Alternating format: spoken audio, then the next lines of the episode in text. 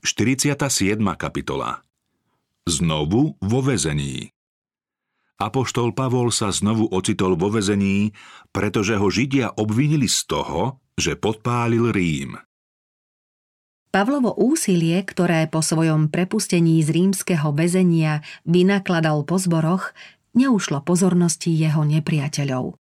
Odvtedy, čo začal Nero prenasledovať veriacich nasledovníkov Krista, kresťania boli pokladaní za nedovolenú sektu.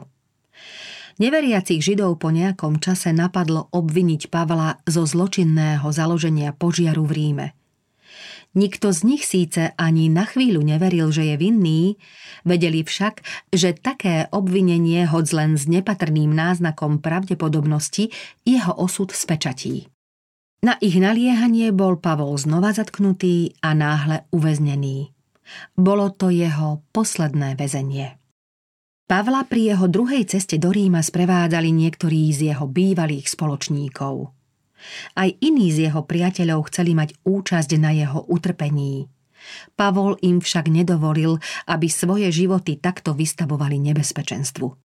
Jeho vyhliadky boli teraz oveľa pochmúrnejšie, než keď ho uväznili prvýkrát.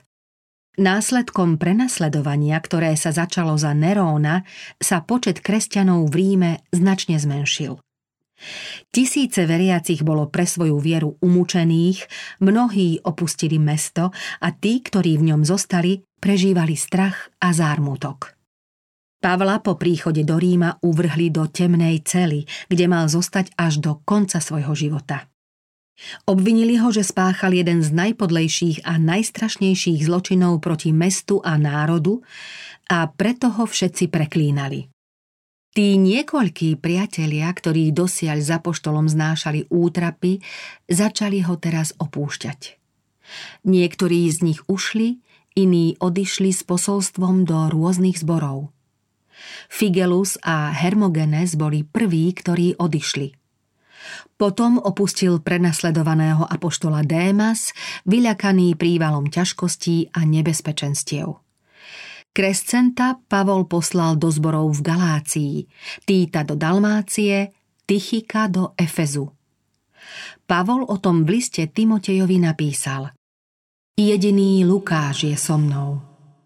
Dosiaľ ešte nikdy nepotreboval duchovnú útechu od svojich bratov, tak ako teraz, keď ho tiesnila slabosť staroby, namáhavá práca a choroba, ako aj uväznenie v temnej a vlhkej cele rímskeho žalára. Veľkou útechou mu boli služby milovaného učeníka a priateľa Lukáša, lebo mu sprostredkovali spojenie s bratmi a s vonkajším svetom. Tomto ťažkom čase Pavla potešovali časté oneziforové návštevy. Tento dobrosrdečný Efežan sa všemožne snažil uľahčiť bremeno apoštolových väzenských útrap. Jeho milovaný učiteľ bol pre pravdu v putách, kým on bol slobodný. Preto nešetril nejakou námahou, aby Pavlov údel urobil znesiteľnejším. O tomto vernom učeníkovi Pavol vo svojom poslednom liste napísal Nech pán preukáže milosrdenstvo Oneziforovmu domu, lebo často ma osviežil a nehambil sa za moje okovy. Ale keď prišiel do Ríma, usilovne ma hľadal a našiel ma. Nech mu pán dá, aby v onen deň našiel milosrdenstvo u pána. Túžbu po láske a súcite vštepil do ľudského srdca sám Boh. Aj Kristus v tiesnivých chvíľach duševného zápasu v Getsemane túžil po prejave spoluúčasti zo strany učeníkov. A Pavol, hoci zdanlivo odolný voči útrapám a ťažkostiam, tiež túžil po úprimnom súcite a spoločenstve priateľov.